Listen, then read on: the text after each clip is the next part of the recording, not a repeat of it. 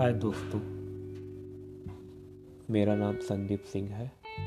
मैं इस वक्त बेंगलोर में रह रहा हूँ। आज से मैं एक पुस्तक आप लोगों को सुनाने वाला हूँ पढ़कर। सोचो और अमीर हो जाओ। इसके लेखक नेपोलियन हिल हैं। वो एक महान लेखक हैं। और सोचो और अमीर हो जाओ पुस्तक। एक अंतर्राष्ट्रीय बेस्ट सेलर पुस्तक में से एक है। आइए हम अपनी पहली अध्याय परिचय सोच की शक्ति से इस पुस्तक की शुरुआत करते हैं। वो आदमी जिसने अपना रास्ता थॉमस ए एडिशन के साथ साझेदारी में सोचा। ये कहानी है उस आदमी की जिसने अपना रास्ता थॉमस ए एडिशन के साथ साझेदारी में सोचा, सचमुच विचार वस्तुएँ हैं और उस पर शक्तिशाली विचार, जब उन्हें संपत्ति या अन्य भौतिक वस्तुओं में उनका रूपांतरण करने के लिए उद्देश्य हट और तीव्र इच्छा की निश्चितता के साथ मिलाया जाता है।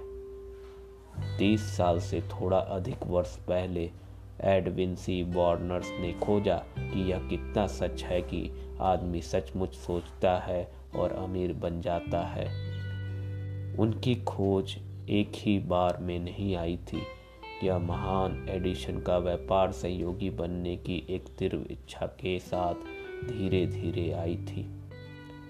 बॉर्नर्स की इच्छा की मुख्य विशेषताओं में से एक यह है कि वह निश्चित थी, वह एडिशन के साथ काम करना चाहता था, उसके लिए नहीं।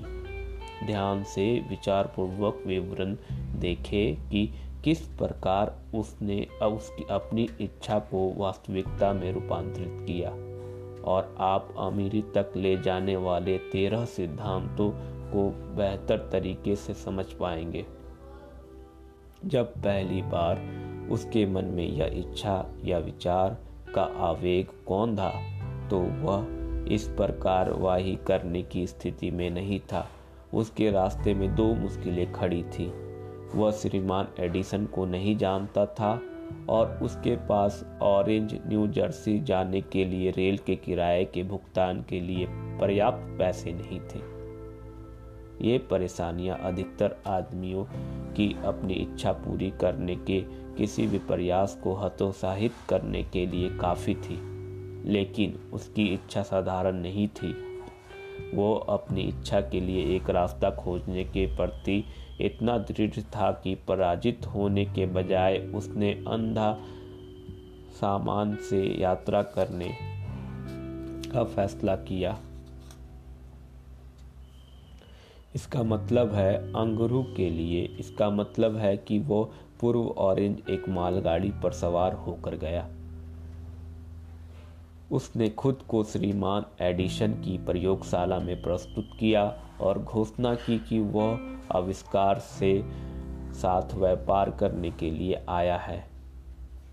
वार्नर्स और एडिशन के बीच पहली बैठक की बातचीत में सालों बाद श्रीमान एडिसन ने कहा, वह वहाँ मेरे सामने खड़ा था, एक साधारण आवारा की तरह, लेकिन उसके चेहरे की अभिव्यक्ति में कुछ था, जिसके यह धारणा दी कि वह उस चीज़ को पाने के लिए दृढ़ है, जिसे पाने के लिए वह आया था। मैंने लोगों के साथ सालों के अनुभव से सीखा था कि जब एक आदमी वास्तव में इतनी गहराई से एक चीज़ को पाने की इच्छा करता है कि वह इसे पाने के लिए अपने पूरे भविष्य को चक्के के एक घुमाव परताव पर लगाने को तैयार हो जाता है तो उसकी जीत सुनिश्चित होती है।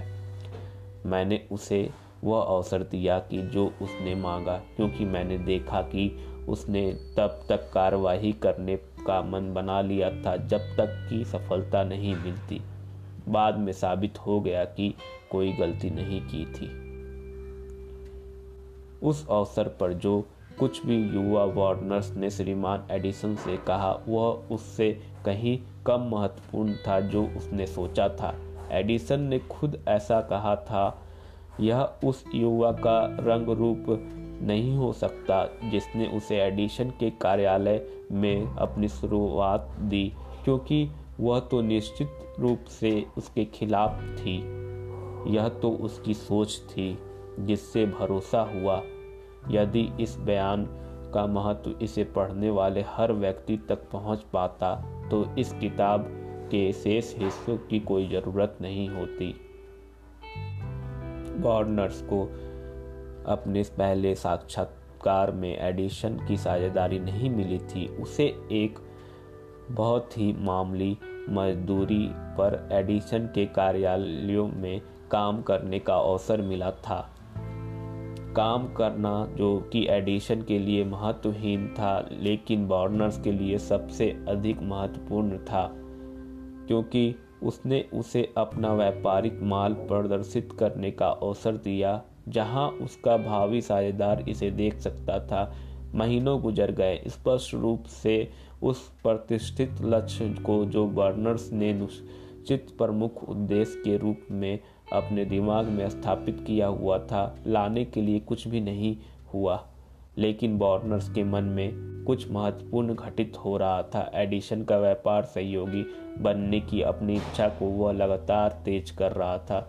मनोवैज्ञानिकों ने ठीक ही कहा है कि जब कोई किसी एक बात के लिए सचमुच तैयार होता है तो यह उसकी ब्रह्म आकृति में झलकने लगती है। बॉर्नर्स एडिशन के साथ एक व्यापारी साझेदारी के लिए तैयार था। इसके अलावा वह तब तक तैयार रहने पर दृढ़ था, जब तक कि वह उसे प्राप्त कर ले, जिसे वह खोज रहा था।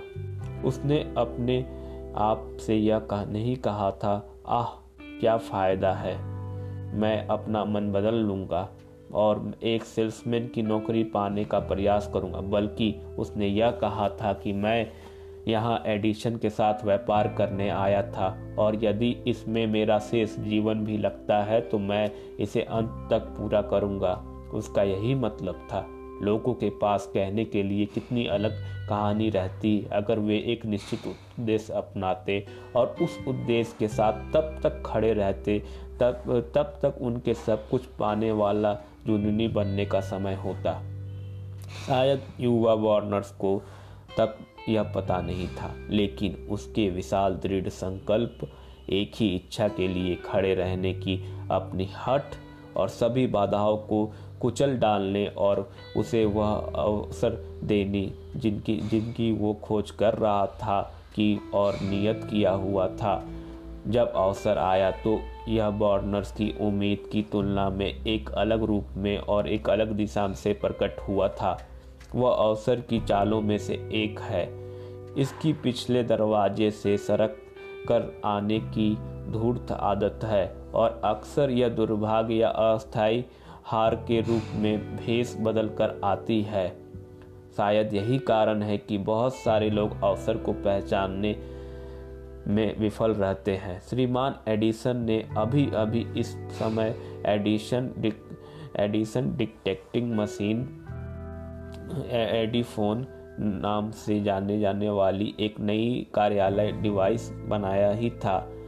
इस उनके सेल्समैन मशीन से उत्साहित नहीं थे। उन्हें विश्वास नहीं था कि इसे बड़े प्रयास के बिना बेचा जा सकता है। बॉर्नर्स ने अपना अवसर देखा। यह एक अजीब दिखने वाली मशीन में छिपा हुआ चुपचाप रेंग कर अंदर आया था, जिसने और किसी को भी नहीं, बल्कि बॉर्नर्स और आविष्कारक को प्रभावित किया। बॉर्नर्स जानता था कि वह एडिसन की डिटेक्टिंग मशीन बेच सकता है। उसने एडिसन को इसका सुझाव दिया और तुरंत अपना अवसर पा लिया। उसने मशीनें बेची वास्तव में उसने उसे इतनी सफलतापूर्वक बेचा कि एडिसन ने उसे पूरे देश भर में मशीन वितरित करने और बेचने का एक अनुबंध दिया। इस व्यापार साझेदारी से नारा बना, एडिसन द्वारा बनाया गया और बर्नस द्वारा स्थापित किया गया। व्यापार गठबंधन 30 से अधिक वर्षों से चल रहा है। इसके ज़रिए बॉर्नर्स ने पैसों में खुद को अमीर बनाया, बल्कि उसने कुछ अनंत रूप से अधिक किया है। उसने साबित कर दिया है कि आप सचमुच सोचकर अमीर बन सकते हैं। मेरे पास यह जानने का कोई तरीका नहीं है कि बॉर्नर्स की मूल इच्छा उसके कितना वास्तविक नकद के लायक रही है। शायद उस इसने उसे दो या तीन लाख डॉलर दिलाया है, लेकिन यह राशि जो भी हो, वह महत्वहीन बन जाती है जब इसकी तुलना उसके द्वारा निश्चित ज्ञान के रूप में प्राप्त की गई अधिक बड़ी संपत्ति से की जाती है कि विचार के एक अमूर्त आवक को ज्ञात सिद्धांतों के अनुप्रयोग के द्वारा इसके भौतिक प्रतिरूप में बदला जा सकता है। बॉर्नर ने खुद को पूरी तरह से महान एडिसन। उसने खुद को एक अच्छे भाग्य में समझा। उस, उसके पास आरंभ करने के लिए कुछ नहीं था, सिवाय यह जानने की क्षमता के कि वह क्या चाहता है और इच्छा के साथ तब तक खड़े रहने के दृढ़ संकल्प के जब तक वह वास्तविकता न बन जाए। उसके प्रयास शुरू करने के लिए पैसा नहीं था। उसके पास शिक्षा थी, लेकिन बहुत कम। वह कोई प्रभावशाली व्यक्ति नहीं था, लेकिन उसके पास पहल, विश्वास और जीतने की इच्छा थी। इस अमूर्त शक्तियों के साथ उसने खुद को आज तक के महानतम आविष्कारक के साथ नंबर वन व्यक्ति बनाया। अब एक अलग स्थिति से देखते हैं और यह एक आदमी का अध्ययन करते हैं, जिसके पास धन के अनेक अमूर्त साधन थे, लेकिन इन्हें खो दिया क्योंकि वह लक्ष्य से जिसे वो खोज रहा था, वो महज तीन फुट पहले रुक गया था। इसके आगे आगे की कहानी जो इस व्यक्ति की है, जो लक्ष्य से पहले ही रुक जाता है, उसको कहते हैं सोने से तीन फुट पहले। इसकी कहानी मैं आपको दूसरे भाग में सुनाऊँगा। नमस्कार।